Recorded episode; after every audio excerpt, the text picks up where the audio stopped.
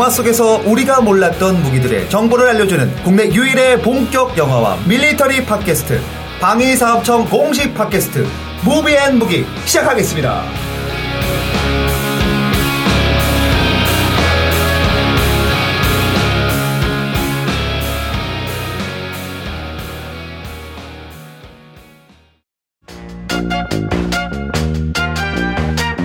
영화 속 무기와 밀리터리에 대한 본격적으로 알아보는 본격 밀리터리 팟캐스트 무비앤 무기 2부 시작하도록 하겠습니다. 역시 한 작가님 모셨습니다. 네, 안녕하세요. 안녕하세요. 우리 또 교수님 반갑습니다. 안녕하세요. 네, 저희 그 2부에는 어 일제 시대를 넘어서 이제 한국 전쟁 배경으로 한번 가보도록 하겠습니다. 이 한국 전쟁 배경으로 한 영화 어떤 게 있을까요? 뭐 네. 최근 들어서 굉장히 많죠. 많죠. 네, 많은데 뭐 일단 큰 영화들만 한번 짚어보겠습니다.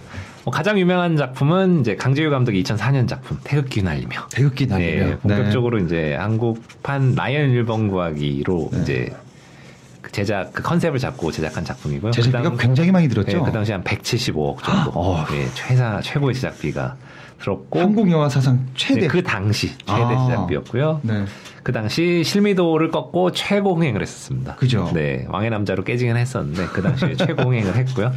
어 이제 영화를 보면 육군 1사단 소속이 이제 배경이고요. 음. 근데 이제 육군 1사단이 이제 6.25 전쟁 때 이제 중요한 전투들은 거의 다 참전을 했거든요. 뭐 음. 다부동, 평양, 운산, 그다음에 뭐 장진호 전투 다 참전했는데 다행히 그 영화 속에서 그 신 그 묘사들이 다 나와 있고요. 어 일단은 태극기 날리면에서는 어떤 무기들이 나오는지 좀 봤는데 뭐 M1이야 뭐 당연히 나오니까 M1? 어, 예, 네. 당연히 나오고요. 그 다음에 좀 보면은 이제 맥심 기관총이 나오고요. 마지막에 이제 두밀령 고개 전투인가요? 음, 거기 장면에서 이제 동생 구하기 위해서 이렇게 눈 뒤집으면서 막 쏘는 장면. 아, 그 기관단총.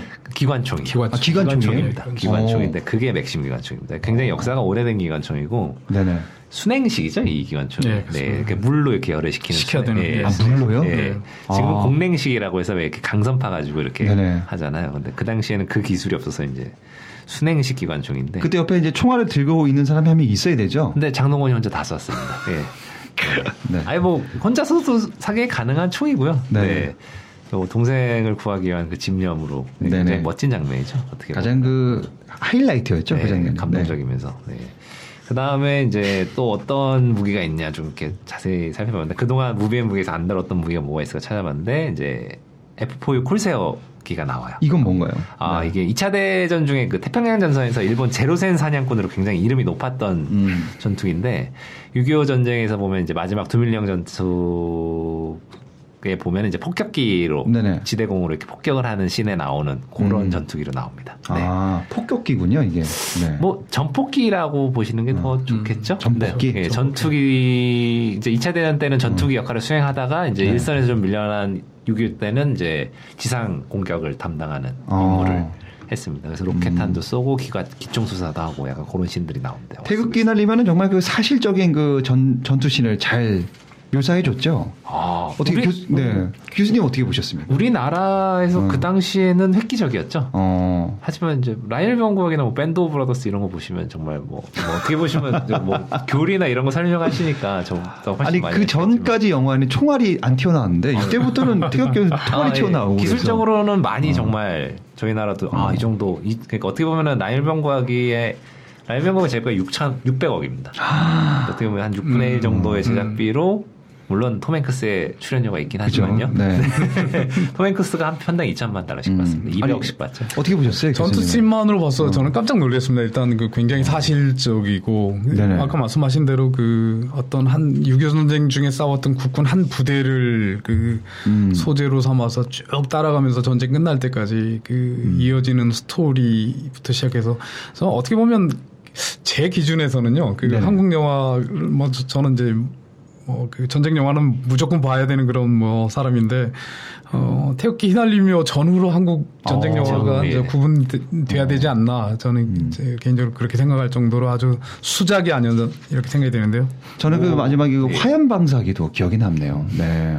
그것도 굉장히 그 치명타였지 않았을까요? 사실 그, 그 영화는 저, 한테는 굉장히 좀 의미 있는 영화인데 왜 그러냐면 그 대한민국 국군이 특히 육군이 전쟁 초에는 사실 거의 무기 체계가 그죠. 거의 없는 그런 상황이었는데 음. 불과 1년 반, 2년 만에 그 혹은 뭐 어떻게 보면 이제 전쟁 내내 3년 동안 굉장히 많은 현대화를 이루면서 굉장히 많은 무기 체계들이 보강이 되고 훈련도 이루어지고 하는 것들이 어떻게 보면 굉장히 잘 드러나 있거든요. 그 그렇죠. 예. 이제 그런 면에서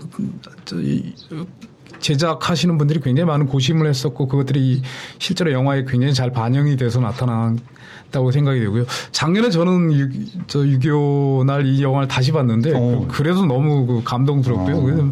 어. 오래된 영화라는 생각이 전혀 안들 그렇죠. 정도로 벌써 아주- 10년이 예. 넘었거든요, 예. 영화가. 예. 그럼 우리 그 태극기 휘날리며 이후에 또 어떤 영화가 아, 있을까요? 테크닉 얘기 조금 더 하자면 아, 네네. 이 테크닉적으로 우리가 얼마나 영화적 테크닉적으로 전쟁 영화 테크닉이 음. 발전했다는 게 느끼는 게 그 2008년에 중국에서 집결호라는 음. 영화가 집결호? 나왔는데 집결호 집결호? 집결호라는 어. 영화인데 이제 국공 내전을 다룬 영화인데 음. 태극기 날려 팀이 그 전투 씬에 그 테크닉적인 지원을 음. 다 해줬습니다. 아. 네. 그러니까 이제 우리나라가 네. 헐리우드 영화의 거를 보면서 따라하면서 이제 우리 어 우리의 그 전쟁 영화 테크닉을 이제 음. 중국까지 수출하는 음. 그런 기염까지 음. 토하게 된 거죠. 음. 크, 대단하네요, 우리나라 기술이. 네. 참고로 집결호에도 약간의 한국 전쟁 씬이 나오긴 합니다. 음. 예, 그죠. 왜냐하면 그 네. 국공내전 참전했던 중국군이 이제 한국전에 참전한다는 내용이거든요. 음. 네, 정말 많더라고요, 중국.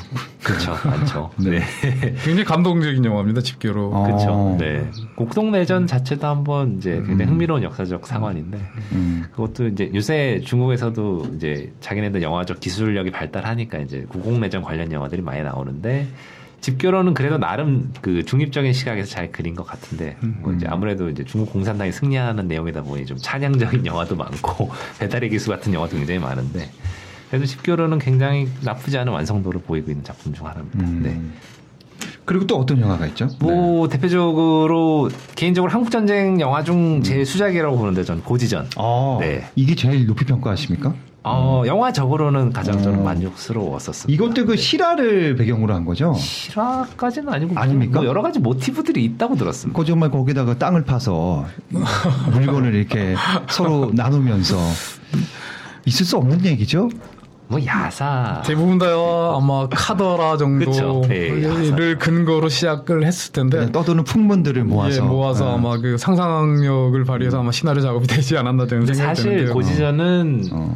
6.25 전쟁보다는 베트남전 영화들을 굉장히 많이 갖다 썼습니다. 아, 모티브를. 아 그래요? 네. 일단은 고지전이라는 기본적인 컨셉이 고지전 영화의 명작 중 하나가 이 미국 영화 중에 Hamburger Hill이라는 음. 영화가 있는데 그 영화에 굉장히 많은 것들을 차용했었어요. 햄버거 음. 이제 베트남전 전투고요. 그 다음에 이제 fragging 장르라고 있는데 네네. 그 전쟁 스트레스 때문에 이제 상관을 살해하는 음. 그런 내용들인데 고지전 이 딱 맞아요. 그렇죠. 근데 영화 음. 그 베트남전 영화 보면 그 fragging 영화도 굉장히 많습니다. 아. 뭐, 풀- 뭐 대표적으로 Platoon이 가장 대표적이죠. 어. 지옥의 묵시로 그쵸. 뭐 그리고 어, 지옥의 네. 묵시록. 그래서 어. 그것도 모티브로 많이 가져왔고요. 그 다음에 여성 저격수가 등장한다는. 거. 맞아요. 네. 그거는 이제 스탠리 큐브릭 영화 Full Metal Jacket. 이것도 베트남전 영화. 짜집기 느낌이 좀. 그렇죠. 근데 잘 짜지는 것도 능력입니다. 아, 사실. 그래요? 예, 잘 짜지는 것도 능력. 저는 고지전 생각하면 이게 뭔가 비밀 친구들끼리 물건을 나누는 거잖아요. 마니또 같은 느낌이 좀 들- 들기도 하고. 네. 그래서 어떻게 보면은 좀 한국 전쟁 영화에도 불구하고 베트남 전 영화의 음. 색깔을 굉장히 많이 갖다 놓은 그런 작품 중. 흥행은 어떻게 됐나요 그때 당시에? 아쉽게도 영화가 잘 나왔음에도 어. 불구하고 한 120, 30억 정도 제작비가 들어갔는데 흥행이 300만이 안 들었어요. 어. 제가 그때도 흥행 계산을 한번 가르쳐 드렸잖아요. 음. 그냥 100만이 들면 30억을 제작사가 가져간다고 음. 생각하시면 됩니다. 그러니까 300만이면 90억이죠. 어. 그러니까 약간 손해를 좀. 그렇죠 손해를 봤죠. 그러니까 자, 이 영화 가 흥행 실패하면서 음. 계획됐던 한국 전쟁 영화들이 줄줄이 제작이 음. 취소가 되기도 했습니다. 네. 자, 6, 6월 25일 되면은 태극기 날리며 고지전. 그 다음에 또 하나 영화가 꼭 하는 게 있습니다. 바로 이거죠. 뭐 보았어. 늘 합니다, 이거는. 네. 아, 이거는 좀 문제가 많은 영화인데. 아, 문제가 많은 영화입니까? 문제가 이게요? 많습니다. 아, 이게 또 이거 실화를 바탕으로 한 거 맞 잖아요. 물론 스토리 자체는 네. 이제 학도병. 그, 그 네. 포항에서 싸웠던 학도병들의 이야기고 실제로 생존자들이 아직도 살아 계신 분들이 있으니까요. 아, 그래요? 다 어. 죽은 것처럼 영화는 나오는데 사실 그렇지는 않고요. 아직도 뭐 살아 계시고요. 이것도 이제 주윤발 영화처럼 영화를 찍어서 전쟁 영화가 주윤발 영화였습니다. 네. 실제로 이 학도병들이 좀 약간 그 시간을 벌었다. 이건 맞는 얘기인가요? 어, 스토리적으로는 그렇게 이야기할 수 있습니다. 다만 이제 묘사적으로 어떻게 문제가, 네. 그, 그 일단 너무 그 전투 씬을 너무 그 중요시했었고 게다가 일단은 그죠. 어.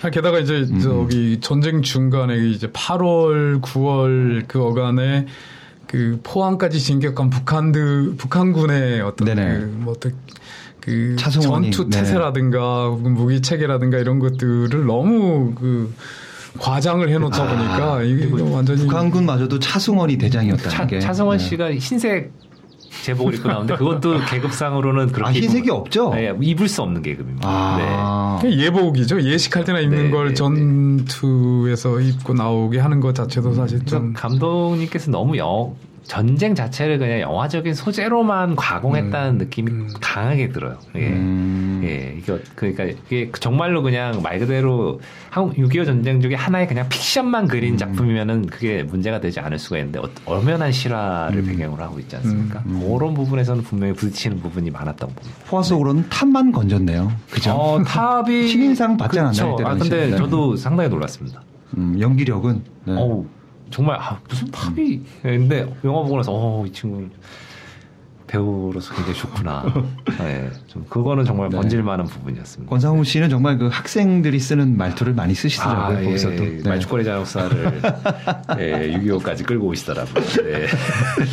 어쨌든 포화 속으로는 흥행이 되는 아, 영화인가요? 나름 뭐 본전치긴 했습니다. 330만 정도 들었고요. 음. 예, 그래서 100억 정도 제작비 감안했으면은 뭐 음. 손해 보지 않고 예, 음.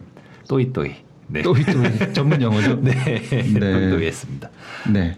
다음 또 어떤 영화가 있죠? 어, 이제 뭐 전면적으로 한국 전쟁을 다룬 영화는 아닌데 이제 국제 시장 아유, 보면 이제 네. 오프닝 씬에 보면은 이제 흥남 철수 작전이 나오는데 음. 아 이게 뭐 어떻게 보면은 한국 전쟁 중에 크리스마스의 기적이라고 불릴 정도로 아, 이거 진짜 있었던 일이더라고요. 어, 굉장히 네. 그때 그 가장 음. 성공적인 철수 작전 중 하나입니다. 네. 아. 왜냐하면 이제 뭐 영화 어텀먼트 보면 2차 대전 때 덩케르크 철수 작전은 나오지만 그것도 성공적인 철수 작전으로 많이 꼽히는데 그 철수 작전은 병사들만 실어 날랐거든요. 군인들만 그쵸. 네, 근데 이 흥남 철수 작전은 장비, 그죠. 병사, 심지어 민간인 10만 명까지 데리고 내려옵니다. 이때 당시에 그 이 미군 그 자- 장군 누구였죠? 기억이 안 나지만 이분의 그 판단력이 대단했죠. 뭐 식군단장 알몬드 군단장이 직접 그 파- 결정을 했고요. 물론 이제 그 중간에 여러 사람들이 관여를 했었는데 특히 이제 그 빅토리아 메리더스호라는 네네. 그 저희 상선이죠. 거기에 음. 까지, 까지를 동원해서 그러니까 인천의 그 군수품을 이제 그 하역을 네. 하고 돌아가는 배를 불러다가 실제로 거기에 장비를 실어야 되는데 장비 일부를 내리고 그 민간인들을 다 실어서 일부를 내린 겁니까? 다 내린 겁니까? 거의 대부분 다 내려왔다고 그걸 이야기를 어떻게 하는데요. 놓고 온 건가요? 아니면 바다에 빠뜨린 바다에 건가요? 수장 시켰겠죠 당연히. 아, 그럼- 목걸이에게? 예, 그렇죠. 어. 음. 아, 대단하네요. 그렇죠. 그리고 음. 이제 이 어쨌든 성공적인 철수 작전이긴 했는데 음. 배를 타는 과정에서 굉장히 혼란스러웠다고 하더라고요. 그래서 음. 이제 그때 이상 가정이 엄청 많이 발생했다고 하고 아, 그거를 모티브로 했던 노래가 이제 굳세어라 금수나. 아 그래요? 네, 그게 이제 이 노래가 여기서 나온 겁니까? 그렇죠. 아. 그 흥남 철수를 배경으로 모티브로 만든 노래라고 합니다. 네. 음, 어쨌든 우리 그 한 작가님의 우리 한국 전쟁에 대한 영화 네 편 들어봤습니다. 우리 한 작가님은 이 네 편 뭐 한국 사람이면 다 봤을 텐데 네, 봤죠. 예. 그래도 네 편 중에 한 편 꼽는다면 저는 고지전입니다. 네. 고지전으로. 네네. 아, 흥행은 실패했지만 이 영화는 괜찮다. 아, 영화적으로는 저는 제일 음. 흥미롭게 봤던 것 같습니다. 음. 이제 뭐 저격수가 너무 뽀얗게 나온다는 단점만 빼고는 그리고 또 한 작가님 또 독설가 아닙니까? 이 네 편 중에 아 이건 별로다. 아뭐 국제 시장 아니면 포화 속으로인데 저는 아니 근데 국제 시장은 나름 장점이 있는 작품이고 포화 네. 속으로도 영화적인 그 멋, 멋있는 영화로서는 기능은 있는 것 같아요. 포화 속으로도 음. 왜냐하면 화면 화면을 멋있게는 되게 잘 그죠, 그죠. 그리거든요. 전쟁 씨는 잘 다른 어, 것 네, 같아요. 굉장히 그러니까 네. 초반에 이렇게 뭐 지프가 터지는 장면 이런 건 아, 한국 영화가 이 정도로 뭐 테크닉적으로 멋있게 음.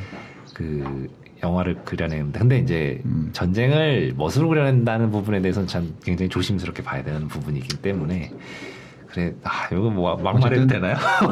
관객이 들어와야 되니까요. 네, 요즘 저는 네. 네, 포화 속으로가 좀 많이 좀 아쉬웠던 작품이었던 것 같습니다. 우리 그 교수님께서는 네 개 중에 좋은 거 말고 아 이건 좀 아쉬웠다 영화. 우리 교수님이 봤을 때 육군사관학교 교수님이 봤을 때는 전 개인적으로 포화 속으로 화석으로가 오늘 몰표 받네요. 네. 영화적으로는 좀, 어. 그, 좀 아시, 그러니까, 스토리는 굉장히 그, 음. 아주 저 소중한 스토리죠. 그리고 이제 그걸 그 소재로 삼아서 영화를 만들었다는 측면에서는 굉장히 음, 높은 점수를 주고 싶지만, 음. 그럼에도 불구하고 좀 생뚱맞은 그 전, 음. 전투 장면이라든가 하는 것들이 좀 아쉬웠던 게 아닌가 저는 생각이 되고요. 실제로 그 17명의 생존자분들이 계신다고 이렇게 나오네요. 네. 예, 그 네. 생존자들이 분명히 살아서 그 활동을 하고 계신 분들이시고요. 음. 학도 어 저 대한민국 학도군 학도병 의, 의용대 이 저기 음. 그 단체로 아직도 활동을 하시는 분들이거든요. 그래서 그 이런 분- 이제 이분들은 또 제가 잘만저 여러 차례 만나서 어, 만나셨어요? 인터뷰도 하고 그 어. 그, 그 학도 의용군에 대한 연구도 하면서 어. 가장 핵심적인 인물로 인물들로 선정을 한 적도 있고요. 그래서 실제로 그 전투할 때 어, 어떠셨다고 실제 증언은 어떠셨대요? 굉- 아주 오래전 이야기임에도 불구하고 어. 생생하게. 명확하게 아. 네. 기억을 하시고요. 또 이제 그 일- 일단 무용담이 먼저 나오지만 이- 한 2, 30분 이야기를 하다 보면 굉장히 많은 그 두려움, 인간적인 면들이 굉장히 많이 어. 그럼요. 나오죠. 어린 나이였을 예, 텐데요. 그렇죠. 네. 이제 그런 것들 또 굉장히 친하시죠. 왜 그러냐면 같이 어려움을 겪었기 때문에 그래서 아주 자- 형제보다 더 친한 친구들처럼 아직도 지내고 계시는 여- 분들. 영화처럼 막 그렇게 교전이 오고 가고는 아니었다는 거죠. 그 정도 갔나요? 실제로 포항에서는 굉장히 심각하게 학생들로만 이루어진 부대가 그 어. 포항 여중에서 전투를 벌였고요. 어. 또 이들 중에 그 굉장히 많은 수가 그 실제로 장사동에 그 인천 상륙 작전이 있기 바로 그 전날 동해안에서 그 양동 작전이라고 해서 페인트로 마치 상륙을 동해안에 하는 것처럼 이렇게 하는 작전에 투입되기도 하셨고요. 굉장히 파란만장한 그 아주 젊은 나이에 어린 나이에 파란만장한 경험을 하신 분들입니다. 나이가 뭐 한 16살, 17살 뭐 그- 그렇게 됐었죠. 보통 중학생, 아이고. 중학교 2학년, 3학년도 있었고 고등학생들이 대단하네요. 주축을 네. 이뤘고요. 예. 아, 예. 그럼 질문 하나 드릴게요. 어, 영화 태극기 날리며에 등장했던 그 F4U 콜세어기 같은 경우는 실제 한국군이 운용을 했는지. 6.25 전쟁 중에 한국군, 한국 공군이 사실 굉장히 수준을 좀 이제 가늠을 해야 되는데요. 네네. 결론부터 말씀드리면 제, 가 보기에는 굉장히 그, 물론 자료에서는 이걸 확인할 수는 없는데요. 네네. 그, 어, 제가 볼 때는 한국군이 독자적으로 운용하기는 굉장히 어려운 장비였을 것이고 실제로 한국 파일럿이 여기에 타서 함께 작전, 미군 작전에 참전을 했는지는 제가 확인을 못했습니다. 왜 그러냐면 주로 그 유교 전쟁 중에 50년 말부터 51년 사이에 대대적인 어떤 대대적이라고 이야기해야 될지 모르겠지만 대한민국 공군에 대한 재건들이 이제 미군 주관으로 이루어지는데 그때 주축이 전투기 중에 머스탱이었습니다. F-51 머스탱이었고 콜세어는 사실 주로 이제 그 이 태평양 전쟁 때 그 일본의 제로센과의 그 결전을 앞두고 그 결전에 맞춰서 만든 그 전투 기였고 또 조, 조작하기가 그렇게 쉽지 않은 꽤 어려운 수준의 전투기였기 때문에 이걸 당시 한국군이 독자적으로 운영하기에는 많은 한계가 있지 않았을까 저는 그렇게 생각이 됩니다. 좋습니다. 자, 또 질문 드릴게요, 우리 교수님. 광복군 활동 시기뿐만 아니라 6.25 전쟁 영화에서도 그 소총과 기관총 등 개인 화기들이 많이 등장을 하는데 예. 아, 6.25 전쟁 당시 어떤 무기들이 활약했나 좀 궁금합니다. 네. 어, 일본군이 패망을 하고 나서 사실 그 일본군이 가지고 있던 모든 무기들을 전부 다 미군이 다 그 이제 그 압수를 하는데요. 아, 그래요? 예, 그것들이 이제 경비대로부터 국군에까지 그대로 다 넘어옵니다. 그러다 보니까 아. 이제 38식이라든가 네. 99식 하는 것들이 어떻게 보면 이제 제식 장비가 돼 같은 음. 것들이죠. 또 M1 소총은 뭐 워낙 그 저기 그 음. 유명한 소총이고 6.25 전쟁 초기 때도 국군들한테 다 M1이 지급이 된다. 대부분 다 M1 이었던 것 같고요. 아니, 그 톰슨 기관단총은 왜 지급이 많이 안 됐을까요? 숫자가 많지 않았을 것으로 추정이 되는데요. 네. 고가고. 그, 예, 어. 그 기- 톰슨 같은 경우는 또 사실 일본이 그 순수히 그대로 전부 다 반납을 하지 않고 일부는 뭐 폭발을 시키기도 하고 했다는 아, 음, 그래요? 그, 런 자료를 본 적이 있는 것 같습니다. 음. 기관총은 주로 이제 브라우닝 그 1919가 가장 이제 많이 쓰였고 M2도 많이 쓰는 브라우닝 M2도 많이 사용됐던 것으로 그 조사가 됐고요. 이제 아까 말씀하셨던 M1 이게 이제 가장 그 보편적인 그 화기였고 또 이제 중간에 그 중간 중간에 미군이 그 개전 초기에 국군이 많은 장비들을 그 유실을 하죠. 분실을 하고 뭐 빼앗기기도 하고 뭐 하는데 그때 미군이 지속적으로 그뭐 증원을 해준 소총이 바, 바로 이제 M1 소총이었고요. 그리고 이 총은 나중에 이제 그 지금은 이제 K2를 쓰고 있지만 그 전까지 아마 그 군대 에 네네. 다녀오신 분들은 대부분 다 쓰셨을 M16 네. 나오기 전까지 어, 가장 많이 쓰였던 총이기도 합니다. 저도 M16 썼던 것 같아요. 네, 저는 M16을 못 써봤어요. 아, 그래서 아, 네. 그럼 K2로 네, K2, K2, K1. 네. K1으로 하셨군요. 어, 예비군 해군 가서 카빈. 네. 아 카비는 예비군 훈련에서 네, 처음 써봤습니다. 아 그렇군요. 음. 옛날 굉장히 옛날 총인데요. 카빈만 그쵸. 하더라도. 네. 네네. 그 M16은 지금 아예 안 쓰는 거죠? 네. 후방에서 아직 쓰지 않나요? 아, 일부 부대에서는 아직도 네. M16을 쓰기도 하고 또 대부분 예비군 훈련에서 M16이 맞아요. 있지 않나요? 네, 네. 저는 많이 생각이. 되는데 예. 어, 의장대가 쓰는 건 어떤 겁니까? 의장대가 헛부리려고 쓰는. 의장대도 사- 사실 근데 이게 M1이 멋이 있거든요. 그렇죠. 굉장히 그 네. 나무로 돼 있는 부분도 있고 그래서 멋있기 때문에 의장대고 러시아에서는 SKS를 아직 쓰고 있고요. 음. 네, 라무총 그다음에 미국에서는 M14를 의장대에서 14, 예, 의장대에 쓰고. 쏴- 라무총들이 예, 의장대 아, 그 나무는 썩지도 않나 봐요. 아, 그리고 또 네. 모양이 멋있죠. 그러니까 아무래도 의식 행사에는 좀 저기 그 멋있는 총들이 피- 필요하기 때문에 음. 그 일부 의장대에서는 우리나라에서도 M1을 아직 쓰고 있는데 전체는 다 아니고요. 그렇습니다. 자, 그러면 그 뭐 어때 뭐배 쪽은 어떻게 뭐가 해군 있어요? 무기는 사실 그 함 함정이나 함선이라는 게 굉장히 그, 그 어마어마한 무기 체계죠. 그죠. 당시 그 해방 직후에 우리나라에서 이런 함정을 어, 그 만들거나 제조하기는 굉장히 어려웠기 때문에 미군으로부터 사왔던 그 것들이 어, 대부분이었는데요. 특히 이제 가장 대표적인 게 백두산함. 백두산함. 함, 예, 네. 이라고 이- 말씀드릴 수 있는데요.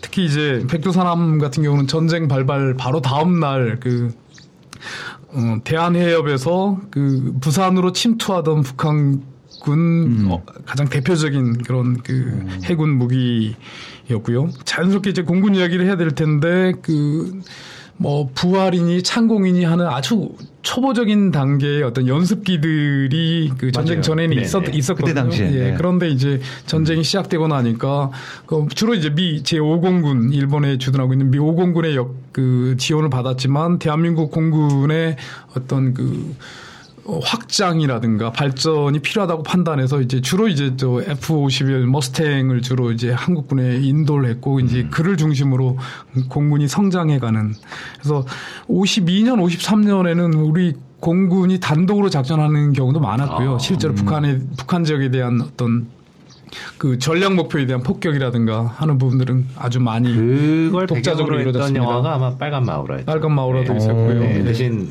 F51이 안 나오고 이제 다른 F86이 게. 나오고 예. 뭐 고증상 문제는 있긴 했었지만. 예. 아마 그게 아마 그 배경일 음. 겁니다. F-51이 그때 당시에는 뜰 수가 없었나 봐요. 많이 오래돼서. 그, 그럴 수도 있겠죠. 그 당시엔 CG 기술이 없었기 때문에 아. 실제 비행기를 썼어야 됐거든요. 근데 공군에서 지원할 수 있는 비행기는 F86밖에 없었고요. 어, 그러지 않았을까 네. 생각이 되는데요. 예. 네. 좋습니다. 근데 그 당시에 뭐 실제 비행기, 실제 실제 총도 쏜 걸로 알고 있거든요. 그래서 실제 총을 쐈다고요? 예, 연출을 위해서. 그래서 굉장히 음. 고증이 잘 돼서 아니 굉장히 빨간 마우라? 박진감 넘치는 그런 그 시퀀스들을 찍어서 신상욱 감독님이 엄청난 화제를 빨간 받았었죠. 마우라가 굉장히 그 세계적으로 유명한 영화가 됐죠. 그렇죠. 어. 네. 어, 뭐 완전한 판본을 구하기 힘든 영화라는 얘기도 있고, 네. 오, 실제 총을 쐈다는 건 뭐 실제 비행기를 동원했을 정도로 어. 뭐 굉장히 그 당시에 음. 봤을 때는 촬영이 엄청났었죠. 네. 어. 얼마 전에 김학순 감독님을 연평해 전 어, 네네. 저- 저기 만난 적이 있는데 이제 원래 여쭤보다가 그래서 배를 어떻게 구하셨는지 저는 사실 음. 굉장히 궁금했거든요. 그랬더니 배 한 척을 가지고 그 먼저 아군을 찍고 그리고 그 다음에 이제 부- 북한 함정으로 바꿔서 찍고 그러셨다고 이야기를 하시더라고요. 아, 그거를 아, 먼저 찍고 그, 예. 다 갈아치우고 다시 또 예, 다시 그 북한 배 만들고. 예. 그렇죠. 레플리카라 그러죠. 네. 아, 근데 요새는 CG 기술이 있기 때문에 찍어놓은 거에 대한 그러니까 트릭도 가능하고 이제 음. 뭐 이렇게 control C control V도 가능하고 한데. 네 예전에는 그런 게 없지 않습니까? 네. 좋습니다. 어쨌든 뭐 아나바다 운동이라고 써야죠 그렇게. 네. 자 그리고 그 6.25 당시 때는 그 주로 미군 지원을 받았는데 이 지원을 받다가 언제부터 우리나라는 독자적인 무기를 개발할 수 있었나 이게 궁금하신 분들이 많습니다. 음. 우리 교수님 언제쯤 만들었을까요? 우리나라의 무기 체계, 음. 독자적인 무기 체계라고 이야기하려면 아무래도 이제 1970년대에 들어야 되겠죠. 그러니까 아, 1950년대, 70년대. 60년대 군사 원조를 받았던 시기고 네, 네. 또 이제 베트남 전쟁에 1965년부터 이제 참전이라고 이야기가 되겠죠. 참전하면서부터 사실상 그런 아이디어들이 이제 음. 키워지기 시작했었고요. 또 이제 국내에서 산업적으로도 이제 그런 그 가능한 어떤 그 능력들이 독자가 개발할 수 있는 능력들이 이제 그 가능해진 시기가 어떻게 보면 60년대 말 70년대 초였는데 사실 조금 당시 우리나라 그 산업 수준에 비하면 좀 빠른 시기에 이런 아이디어들이 제기가 됐죠. ADD라고 하죠. 국방과학 연구소가 사실 이제 만들어지면서부터 이 업무를 전담하는 아. 그런 상황이 됐습니다. 그러면서부터 이제 기초병기 그래서 어. 이제 그, 그 국내산 소총 어. 그 디자인부터 시작을 하면서부터요. 이제 어. 그 국내 그 무기 개발 산업들이 이제 본격화되기 시작을 합니다. 음, 당시의 목표가 물론 이제 박정희 대통령으로부터 시작된 이런 아이디어들이 그 방위 산업을 육성해서 그 자주 국방 체제를 확립한다. 특히 이제 자주 국방의 아이디어는 이승만 대통령으로부터 시작해서 그 모든 대통령들이 초대 대통령부터 계속 그 세워 왔던 목표들인데 실제로 이제 박정희 대통령 그 집권 당시부터 이런 아이디어들이 현실화돼 가는 과정이고요. 사실상 이, 이 근간에는 베트남 전쟁에 참전하면서 저 미국으로부터 이제 그 참전 의 대가로 굉장히 많은 것들을 저희가 요구를 했는데 그 중에 하나가 바로 이 ADD 국방과학연구소를 창설하고 독자적인 무기체계를 개발할 수 있는 그런 것들을 이제 어, 그 확보를 하면서부터 본격화됐다고 이야기를 할 수 있겠습니다. 네. 그러다가 80년대는 사실 그 산업이 우리나라 산업이 굉장히 많이 발전이 되면서 그 이제 주도하기 시작했고요. 이제 그런 것들이 이제 90년대 가면서 이제 본격적으로 정밀 무기 체계가 나오기 시작하거든요. 그러면서 이제 단거리 그 미슬들이라든가 K9 자주포의 기, 기초적인 아이디어들이 이제 거기서부터 나오면서 설계가 시, 예, 시작이 되고요. K9은 베스트셀러죠. 해외에도 많이 팔리고. 어, 그런 네. 지금 어. 가장 많이 팔리고 있는 그 무기 아, 체계. 우리나라에서 이건 정말 잘 만들었네요. 네. 그리고 이제 2000년대 와서는 이제 아무래도 IT 강국답게 이제 이런 것들이 이제 첨단 과학 무기 체계로 그 전환이 되고요. 그래서 이제 음, 벌써 뭐 매니아들은 이미 잘 아시는 차기 전차라든가 그다음에 이제 단거리가 아닌 중거리 지대공 유도 무기 그다음에 군 위성 통 어, 위성 통신 어, 그다음에 그 훈련기도 굉장히 네. 좀 그 정교하게 만들어진 훈련기들 이런 것들로 그 전환이 되고 있는 시점이라고 생각이 됩니다. 근데 저는 이 정도면은 그동안 우리가 많이 수입을 받았잖아요. 예. 이제 우리가 수출을 할 때가 된 것 같은데 수출을 하고 있나요, 이제는 좀? 벌써 굉장히 많은 수출을 하고 있죠.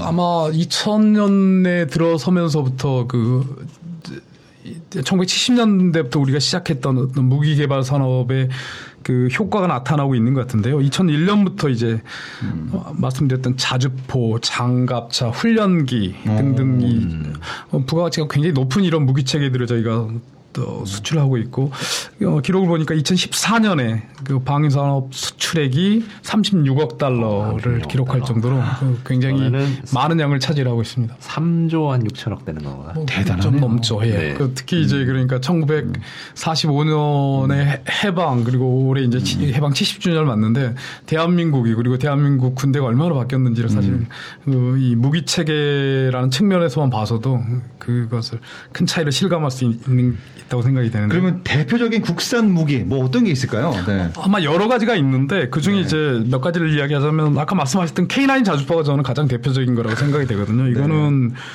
그 기존에 이제 저희가 K55가 있었습니다. 그런데 이거하고는 사실 수준이란 측면에서 비교할 수 없을 정도의 또 다른 버전업된 그런 체계고요. 특히 이제 터키, 폴란드 등등등 많이 수출이 됐고 뿐만 아니고 이제 터키에서는 사실 실제로 크루드하고 그 교전할 때 이 K9을 굉장히 많이 어. 사용을 하고 그 우수성을 그 사람들이 입소문을 내고 있는 상황이기 때문에 그 아이러니하게도 우리나라는 K9을 직접 만들지만 이걸 전쟁에서 써본 건 연평도 네네. 불법 포격전. 포격 때 처음이었거든요. 그런데 이제 이- 아, 실전에 먼저 쓴 건 터키였군요. 그렇죠. 아무래도 이제 그 이후로 더 많이 팔리고 있는 걸로 저는 알고 있는데요. 아무래도 전장에서 입증이 돼야 성능이 그죠. 입증돼야 예. 더 많이 팔릴 텐데 K9 자주포는 사, 실그 그런 무기고요. 두 번째 가 저기 K9은 조만간 영화에 나오겠습니다. 이렇게 계속 화력이 좋으면.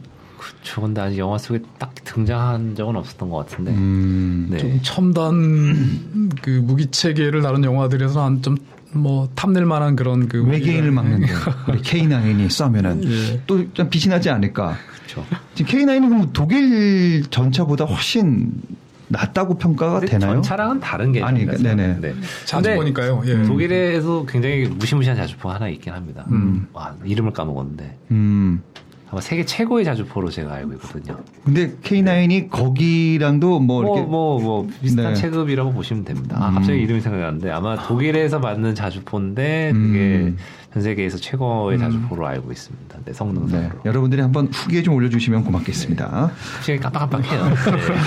네. 교수님 마지막으로 또 어떤 게 있을까요? 네. 어, 대표적인, 네. K11 소총, 복합형 소총이요. 음. 이 이야기는 사실 그 굉장히 좀 자랑스러운 무기 체계죠. 왜 그러냐면 소총이라는 게 이제 구경이 한 가지인데 그 아주 그 소총탄과 그 20mm, 그러니까 5.56mm와 20, 20mm를 동시에 쓸 수 있는 음. 그런 이조 이 총열을 이중으로 만들어서 사용한 거고요. 음. 그 지금 뭐 개발 중이고 또 저희 또 총열 통제 장치가 이제 완벽해지면 이거는 굉장히 각광받는 음. 전 세계적으로도 굉장히 유명한 명품 무기 반열에 들수 있는 그런 무기가 될 거라고 생각이 되고요. 음. 어, 최근이죠. 또 이제 그 공군 무기 중에 K 저기 훈련기죠. 훈련기를 여러 나라에 수출을 하고 있는데 음. 그 KT1 기본 훈련기 이것도 굉장히 잘 팔리는 무기. 어디 어디 이렇게 잘 팔립니까 이거? 어, 제가 알기로 는 인도네시아, 그, 아시아에서는 인도네시아, 말레이시아, 그리고 터키에서 그, 후- 이 기본 훈련기를 그 채택을 해서 그 훈련을 시키고 있는 걸로 알고 있습니다. 터키가 많이 좋아하네요 우리나라 무기를. 아무래도 터키는 전쟁을 계속 하고 있는 그런 안보 위협이 있고 또 전쟁을 하고 있는 그런 국가이기 때문에 그, 또 그리고 혈맹 아니겠습니까? 그러니까 일개 전쟁 중에서도 대표적인 우방이었기 때문에. 음, 그러면서 또 그때 2002년도에서는 이겼더라고요 우리나라를. 그건 좀 아쉽네. 기분 나쁘죠.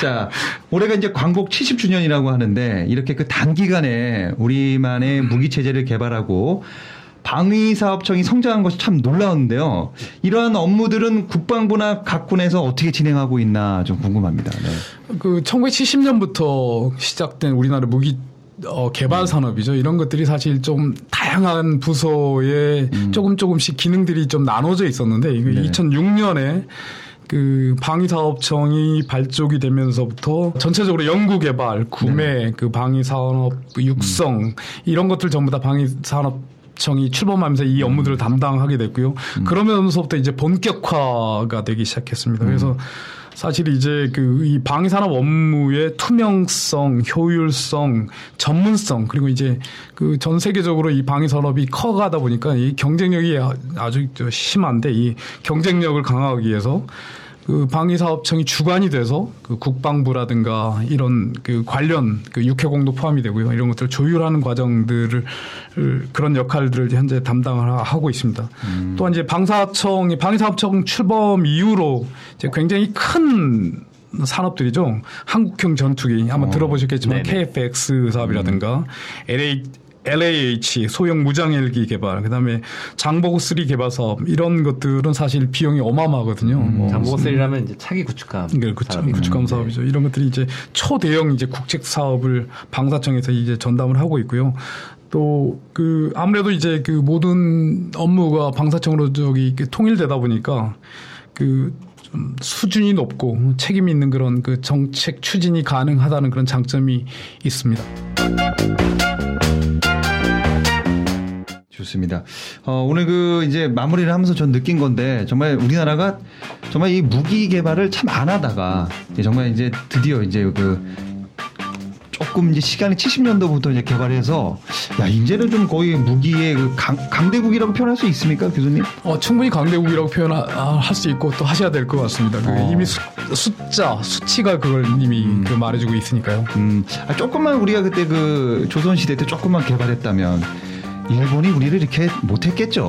네. 음, 그리고 우리. 독립군이나 광복군이 조금만 무기만 좀 더 이렇게 있었다면 금방 또 해방이 됐을 텐데 그게 좀 아쉽고 오늘 얘기하면서 그 한국 전쟁이나 일, 제 시대 얘기하면서 참 아쉽고 정말 화는 나지만 이제 좀 우리나라가 무기가 좀 좋아졌기 때문에 좀 마음이 좀 놓입니다. 우리 한 작가님 어떻게 보셨습니까? 네. 네, 뭐 남의 나라 무기도 이렇게 노획해서 쓰다가 이제 우리만의 무기를 독자적인 무기체를 개발하고 이제 수출까지 할 수 있는 네, 이런 네. 나라가 된 게 자랑스럽고요. 음. 어떻게 보면 이제 수출이 수입을 능가하는 그날까지 네, 음. 아직은 수입이 훨씬, 훨씬 많거든요. 아, 그래요? 사실. 네. 아직은? 네. 전투기 한 대 몇 대 들여오면 뭐 끝나는 거니까요. 음. 저희도 이제 뭐 좀 더 고부가 가치 무기들을 이제 수출할 수 있을 만한 능력이 된다면 아마 수출이 더 늘지 않을까 언젠가는 네, 네네. 그런 그림이 되면 더 좋을 것 같네요. 네.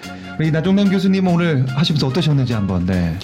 어, 일단 이 무기 체계는 굉장히 중요한 부분이고요. 특히 그렇죠. 이제 군대 네. 근간이 되는 부분이고 여기에 대한 투자는 지속적으로 이루어져야 되고 지금의 투자는 음. 앞으로 그 미래를 향한 게 굉장히 중요한 초석이 될 겁니다. 그 음. 사실 그뭐 지금도 제 개인적으로 많이 부족하다고 생각이 되고요. 음. 좀더 효율적인 사업 어떤 체계가 이루어진 그런 그 어떤 방향성을 갖춘 그런 그 음. 상태에서 더 많은 투자가 이루어져야 그 앞으로 현재 우리가 누리고 있는 이런 그 음. 상황을 더 지속적으로 발전시켜 갈 수 있지 않을까 저는 그렇게 생각이 됩니다. 정말 그 많이 발전해서 이제 모든 영화 속에 무기는 made in Korea가 찍히길 기대해 보면서 오늘 여기서 마무리 짓도록 하겠습니다. 오늘 감사합니다.